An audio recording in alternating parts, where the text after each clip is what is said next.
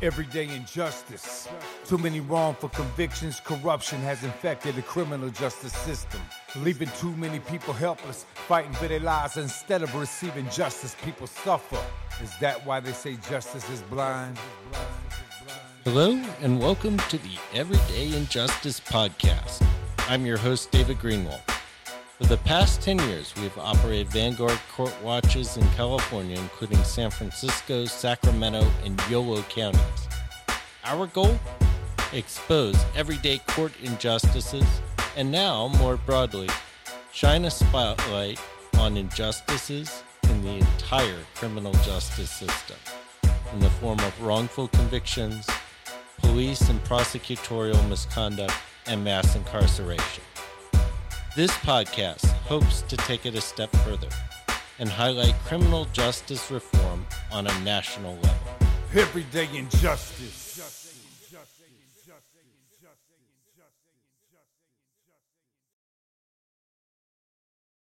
Today on Everyday Injustice, we have UCLA law professor Scott Cummings. Welcome to our show. Thank you. Thanks for having me.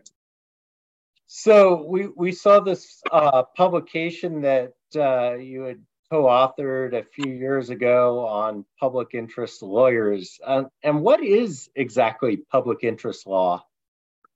Public interest law is a category of legal practice in which lawyers uh, represent underrepresented groups and individuals uh, and provide legal services for free on issues uh, that are really important in society. So classic examples of public interest lawyers are uh, lawyers like the civil rights lawyers uh, that worked for the NAACP back in the 1960s. ACLU lawyers are considered public interest lawyers. Uh, lawyers who represent low income people for free legal aid lawyers are also in the category of public interest lawyers. So, really talking um, broadly about lawyers uh, who represent uh, individuals and groups that are unable to access legal services.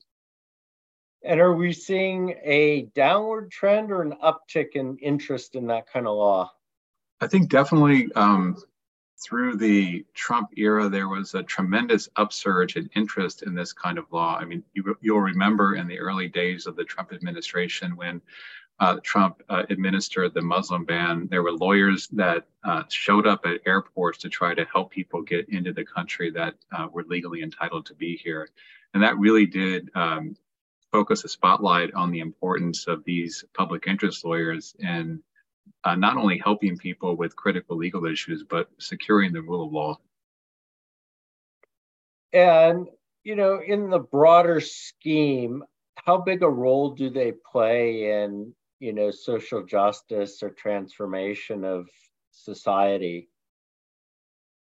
I mean, that's a hard question to answer, I think, in the abstract. Uh, if you look at, at, at, the history of the US, uh, and, lawyers uh, working in this public interest space have been really critical in advancing important uh, social movements and uh, uh, building a more inclusive democracy. I mean, I go back to the um, early um, years of the civil rights movement and the critical role that uh, Thurgood Marshall and the NAACP legal team played in um, planting the seeds uh, for Brown versus Board of Education, winning that case, and then really opening up the wider uh, civil rights movement to create inclusion for uh, Black Americans. Um, a project that is still obviously ongoing, um, but that was, I think, the you know one of the most important and prominent examples of the role that public interest lawyers have played um, that movement really spawned the uh, the growth of public interest law as a set of organizations and a career path um, in the 1970s and 1980s. And lawyers uh, in these organizations, again, have collaborated with social movements to really um, do important things in society. And uh, if you look at uh, social movements throughout throughout American history. Like lawyers have been there uh, at every step, and so they're not in the vanguard necessarily, but they're really crucial to uh, ensuring that legal rights are codified and protected over time. Now, would you consider something like indigent defense, public defenders to be a public interest law area? Well, bringing it to the article that uh, I wrote with my colleagues, uh, Catherine Albiston and Rick Abel, we do define in that particular piece public interest law broadly. I think there, that, that I think pe- people would say um, accurately that the definition of public interest law and the public interest more broadly is deeply contested. Um, we don't take sides in that contestation, uh, but we do provide a definition that includes lawyers and nonprofit organizations, like the ACLU and NAACP, as I've suggested, uh, lawyers who work in legal aid organizations, uh, lawyers who work in government agencies, and also lawyers who work uh, in public defender offices. So, for the purposes of our article, we do define public interest broadly to include public defenders, um, but uh, you know, different kind of people have different views. It's not something that's fixed in stone, and so uh, we also, because we did an empirical study, have the capacity to kind of break out different groups and just look more specifically at uh, the trajectories of lawyers in NGOs, but not public defenders, for example. So, what is your background, uh, and how did you get into this particular uh, subject matter? Well, my background is, a, is as a public interest lawyer. I uh, entered practice a long time ago now um, as a public interest lawyer at a local uh, legal services organization here in Los Angeles. And I did uh, non litigation public interest law, which was kind of an emerging area at the time. Um, I represented uh, organizations that were trying to build economic opportunity in low income communities. So I was doing transactional public interest legal work in support of community based organizations, building housing and providing jobs for low income people. Um, I came to UCLA in 2002, and very early in my career here, I became deeply involved in our uh, seminal uh, public interest program. It's now called the Epstein Program in Public Interest Law and Policy. And that program is designed to support students who want to have careers in public interest law. It was one of the first, if not the first program in the country to do this. And the idea behind the program is to select students that demonstrate high public interest potential and then to provide a curriculum that's specifically adapted to training them and helping them network and um, build uh, profiles to get them jobs once they graduate. And so, um, in many ways, the study that uh, is the basis for the uh, article that, that that we wrote a couple years ago was motivated by an interest in actually um, empirically studying whether or not what we were doing in the program, selecting students based on their past public interest experience, uh, was in fact yielding public interest lawyers in practice. Um, so the work that I've done here at UCLA um, in the public interest field was really the genesis for uh, wanting to, to know more about uh, lawyers that do this kind of work and how you can best support them in law school. And so what did you learn? Well, we learned that uh, law school matters. law school matters. So we learned what what uh, what folks coming into law school bring with them in terms of um, uh, their what we call in this paper their endowment, which both includes their background experiences and and and some of the uh, stuff that they do in college, does in fact um, shape or relate to the potential for these uh, for these graduates to do public interest work after they leave law school. But but stuff that we do in law school actually also makes a positive contribution to what we in the paper call public interest persistence. So lawyers who who enter and stay in public interest law over the long term. Uh, so I can I'm happy to describe uh, what uh, those factors are, but just uh, uh, briefly, one of the sort of the background debates within legal education around public interest law has really been uh, whether or not law school can do a better job given significant empirical research over a fairly long period of time, really starting uh, in the 1980s, uh, that demonstrated that, that although large proportions of entering law students, often half or more, expressed the desire to represent underserved clients or causes when they entered law school, the proportion uh, doing so after graduation fell uh, almost to, to zero, not quite zero, but usually less than 5%. Um, and this gap between kind of entering idealism and the reality of how few uh, graduates actually did public interest law after graduation is an idea called public interest drift. So drifting away from your idealism and, and becoming incorporated into commercial practice and, and not following your public interest dreams. Um, so that idea of drift is kind of the background operating principle that we launched the study against. And we wanted to, to, to see what motivated uh, those uh, graduates to stay in it for good, to, to be persistent and, and, to, and to not drift away. And again, what we found is that law school does matter, but in some surprising ways. For instance? Uh, so some of the things that we expected to matter in law school didn't matter that much. Uh, so, you know, one of the big uh, curricular innovations in law school over the past 50 years has been the advent of clinical legal education. So, having students do hands on, real world legal work uh, for clients, often low income clients. And I think we expected that um, working in a law school clinic might correlate to public interest careers after graduation. And what we found was that that wasn't the case. Um, taking a law school clinical course was not related to uh, public interest employment after graduation. Um, another surprising thing was, uh, again, in the kind of negative frame, that we expected that uh, uh, uh, schools that had initiated opportunities for students to do pro bono volunteering, which again has kind of been a big trend over the last 25 years in law school, that students that had engaged in public interest or pro bono volunteering would be more likely to do public interest work over time, given the nature of the pro bono volunteer work, focusing on representing underserved clients. But we also, but we found there that it was actually inversely related. So if you volunteered pro bono during law school, it was actually negatively related to um, holding a current public interest job.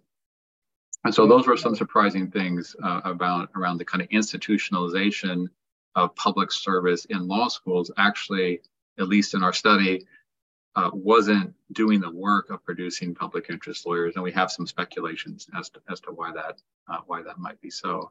Um, Is that a matter of they're getting exposed to the hardships of that kind of work, and and they realize that maybe it's a thankless job? I don't know. I'm just speculating. Yeah, I think our speculation uh, was twofold. One is that with respect to volunteering pro bono, um, one, one thought that we had is that pro bono conceptualizes public service work, in some respect at least, as charity. And the kind of charitable frame, right? You do it, um, uh, you do it uh, around uh, your primary work, which is you know working for paying clients. But that framing around charity actually uh, was inconsistent with the ethos of students who actually want to enter into public interest practice as the, their full-time career. And so volunteering may um, instantiate a value of volunteering for lawyers who go into the private sector, but it wasn't really compatible with the spirit and the mission of the students who wanted to go and stay in public interest practice for good on the front lines, working in NGOs or other contexts. Um, and then with clinical courses, I think one of the interesting facets of clinical education in the last, you know, roughly 20 years probably has been that it's expanded quite dramatically away from its original focus on uh, serving indigent clients and instantiating the value of public service and uh, public interest uh, work. Has really been more oriented around, in general, I would say, skills acquisition um, you know, there's a term of art called uh, market ready lawyers. And so clinics are, in some ways, training lawyers to enter into the private sector as well as the public sector. And so it could be that the changing nature of law school clinical education and the broadening of that education to really focus on the private market as well has made it less of a site for incubating public interest practice.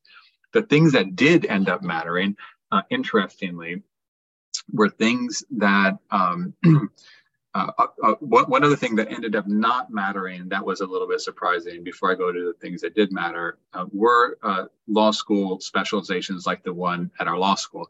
And so, again, I told you that one of the motivations for studying uh, public interest careers was to determine whether or not our program was having an impact. Um, and what we found was that there was no relationship between uh, having a specialized curriculum focused on public interest law and um, uh, and uh, and public interest employment after having having gone through one of those specializations and having having that predict public interest uh, practice uh, after graduation. Um, and again, that was a little surprising to us, and uh, and and and and and and and something that we weren't expecting. However, we also speculated that it was potentially a function of the study, um, which I haven't talked about the design, but we did look at um, uh, graduates from six California law schools and only two of those law schools during the period that we studied actually had specialization. So the numbers were actually really small of the students who were um, going through those programs and then um, graduating and doing and doing work afterwards. And so we may not have actually been picking up the effect essentially of, of the specialization.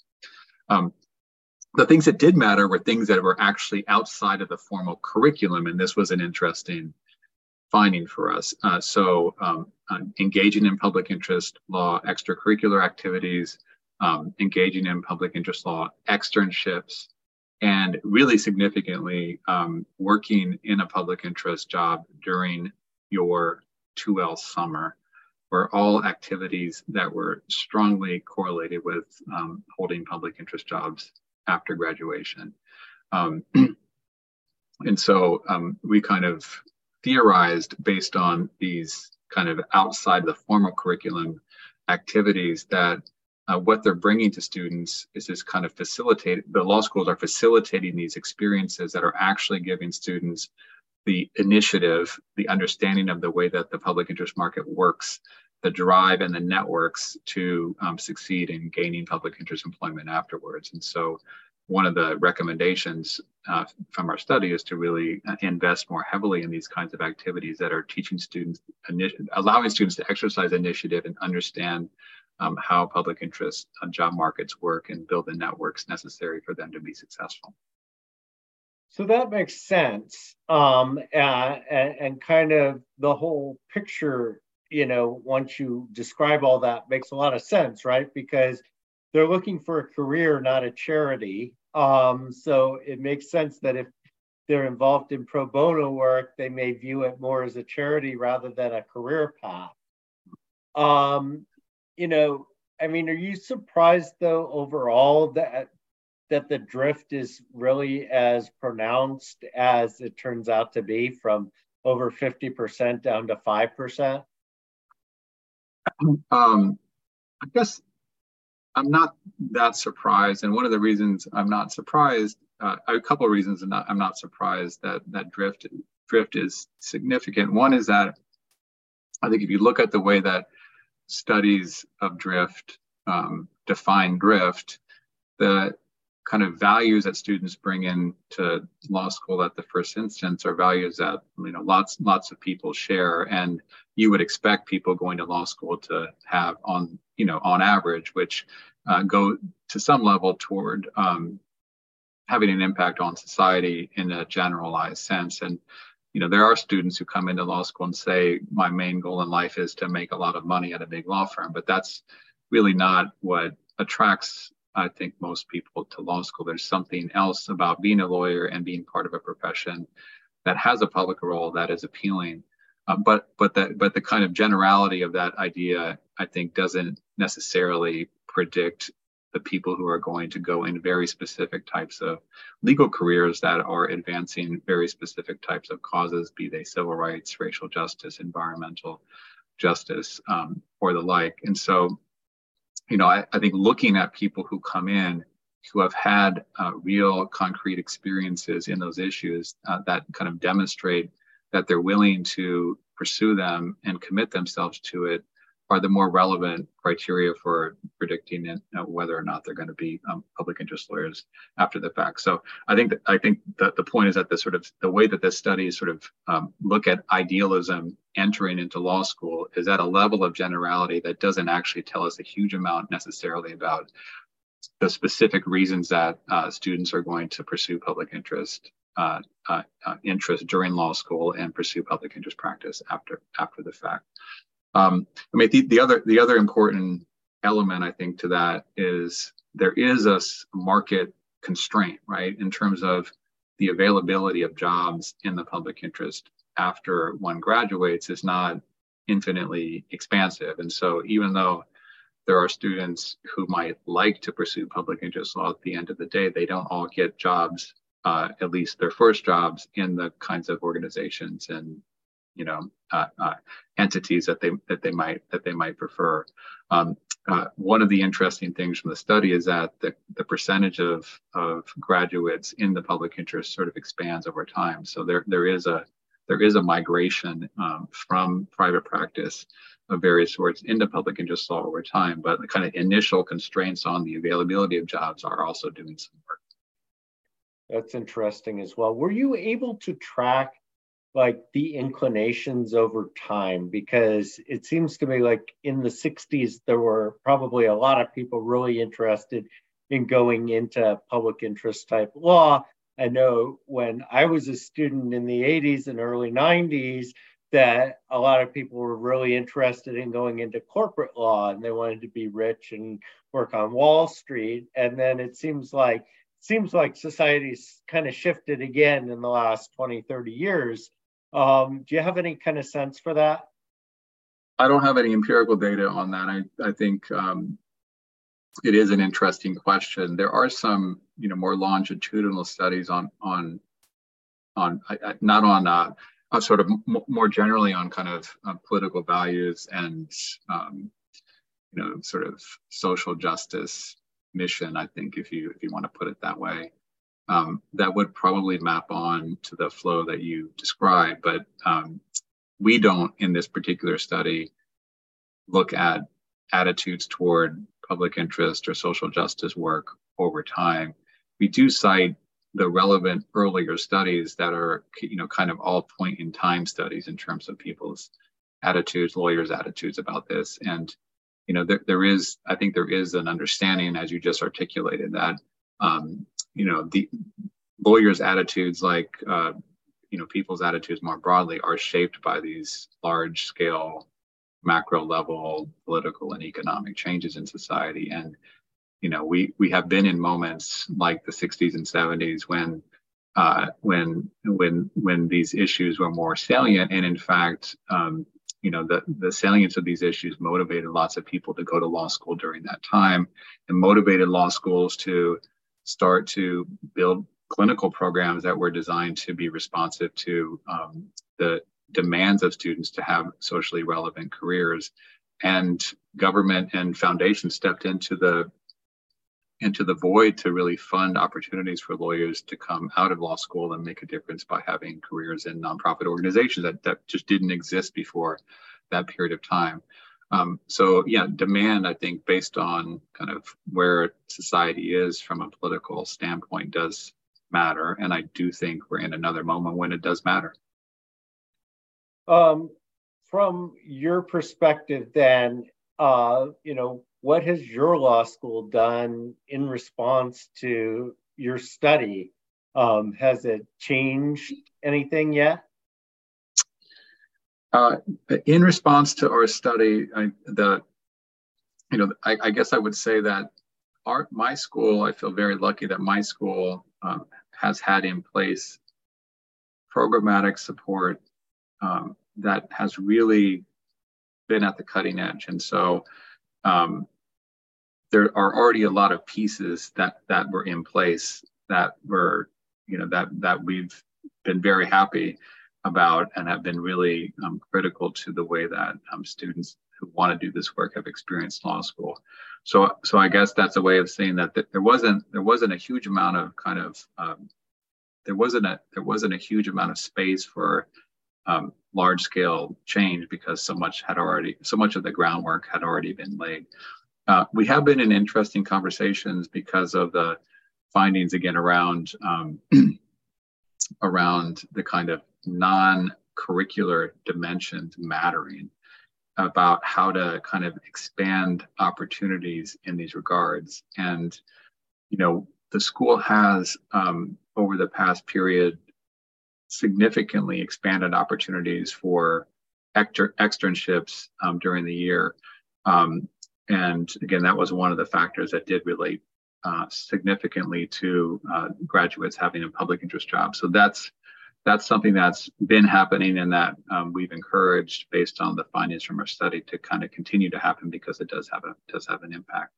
Um, and then the other thing that I think is very important that I didn't mention but has been a focus of conversation and additional investment by the law school is that uh, mentoring matters a lot in uh, shaping public interest careers. And so one of the strong um, uh, law school level factors that uh, related to public interest pers- persistence was having a um, important mentor.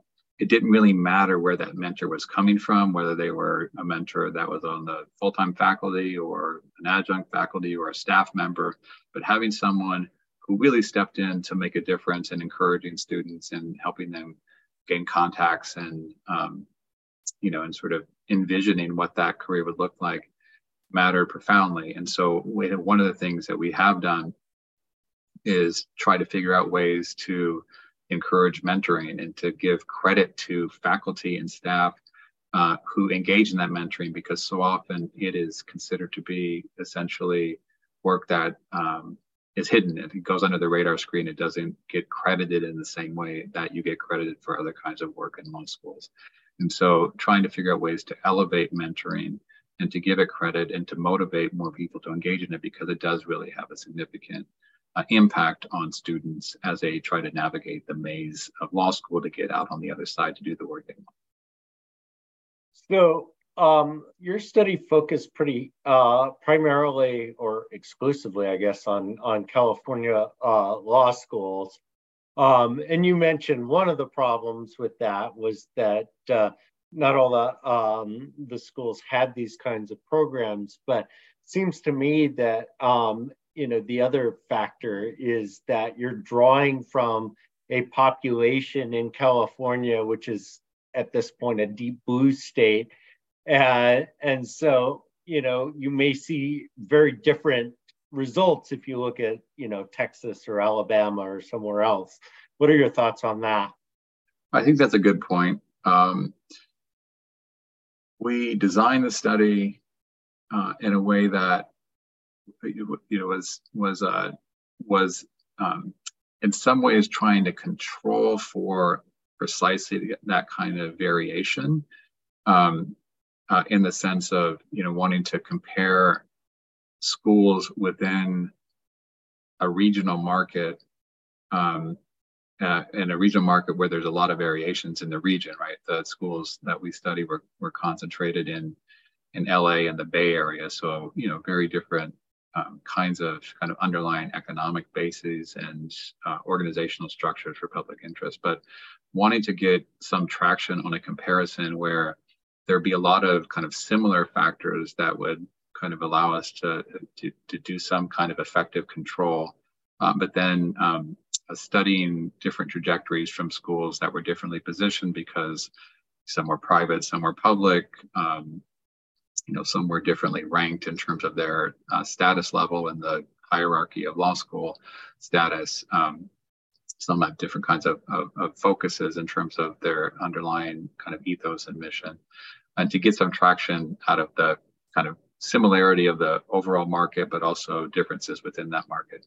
Um, I think the trade-off of that, as you've indicated, is that we we do have a particular picture in a particular location during a particular time, and that doesn't necessarily um, extend to other places and different time frames, particularly in a context in which there is so much um, economic inequality and political polarization. And so as you move from from California to Texas, as in your example, you would expect to see lots of differences in terms of the way that um, that these things play out. So I think one of the things is that we hope this would would be an invitation to other researchers to do similar sorts of studies um, in different places and maybe you know even motivate us studies that were kind of uh, uh, nationwide so you can get uh, you can get some comparative analysis across those dimensions and I'll just add this point for the listeners' sake. You know, as a former academic myself, you know, I fully realize that you can't make your study be all things to all people. So, you know, don't don't take it as a criticism, just kind of a limitation. Yeah, and it was a limitation. And there's a, you know, there's sort of an interesting, if your listeners were interested, interesting, um, you know, story about how these studies get designed, where you get funding for them, how you have to put them together. That did really lead us to um, selecting schools within California because it was uh, it was the kind of frame that made the most sense in terms of um, raising funding to get uh, and you know to do important work, um, but with the with the kind of right uh, right type of scope that would allow you to uh, you know to, to execute a project um, and to and to and to realize interesting findings um, uh, within within a reasonable period of time. So so it was it was an exercise in kind of trying to figure out exactly how to do this uh, in, in, a way that would produce important results um, without kind of overshooting the mark and get funding uh, from important national funders like the National Science Foundation was a main funder for the study. And, and that was something that we really worked with them to devise a study that would work out uh, within a time frame and to yield these kinds of results. Um, and then finally, you know, what's kind of your takeaway? Are you optimistic, pessimistic, kind of in the middle? I mean, where do you see this going at this point? I'm, you know, I'm, I'm, a, I'm, a, I'm optimistic um, uh, in the sense that lots of law schools are following suit. They're uh, making investments. They're driven by competition in the market, but also the uh, demand by students who want to have careers of, of, of, relevance and conscience. And and I and I do think that the growth of uh, programs and investments in um, supporting public interest students, a widening of opportunities through extracurricular ac- activities and and externships uh, across uh, lots of lots of law schools does make me hopeful that there are opportunities for students to have significant uh, uh, impactful careers and be supported in law school for doing it. So I think law school now for students that want to pursue public interest work looks a lot different than law school when I went to when I was a student um, back in the back in the 90s. Um, there's just so much more robust infrastructure, um, and that makes me optimistic that students who really want this work can uh, be supported uh, and and do the and do the work once they once they graduate. There are still I think, barriers, um, uh, but I think those barriers have been reduced and in ways that uh, we have to keep working towards. But um, I think, you know, I think we're in a much better place and continuing to work on these kinds of projects and to push law schools to live up to their promise to train students who are going to protect the rule of law and promote equal justice is uh, is is really, I think, what our collective commitment is. Well, I want to thank you for coming on and taking the time to uh, share. This is, you know, an important issue that I don't think gets a lot of thought, uh, certainly outside of the law school setting. Um, so, um, very enlightening conversation. So, thank you. Thanks for having me. I really appreciate. We've been talking with Scott Cummings. He's a UCLA law professor. We've been talking about public interest law this is Everyday Injustice. I'm your host, David Greenwald. Join us again next time for more tales from the injustice system. Thank you to George Powell and Norman Mousequake Barrett for the use of our opening, Everyday Injustice. You can see more of George's music at www.justiceforgeorgepowell.com that's justice for George Powell, all one word, dot com.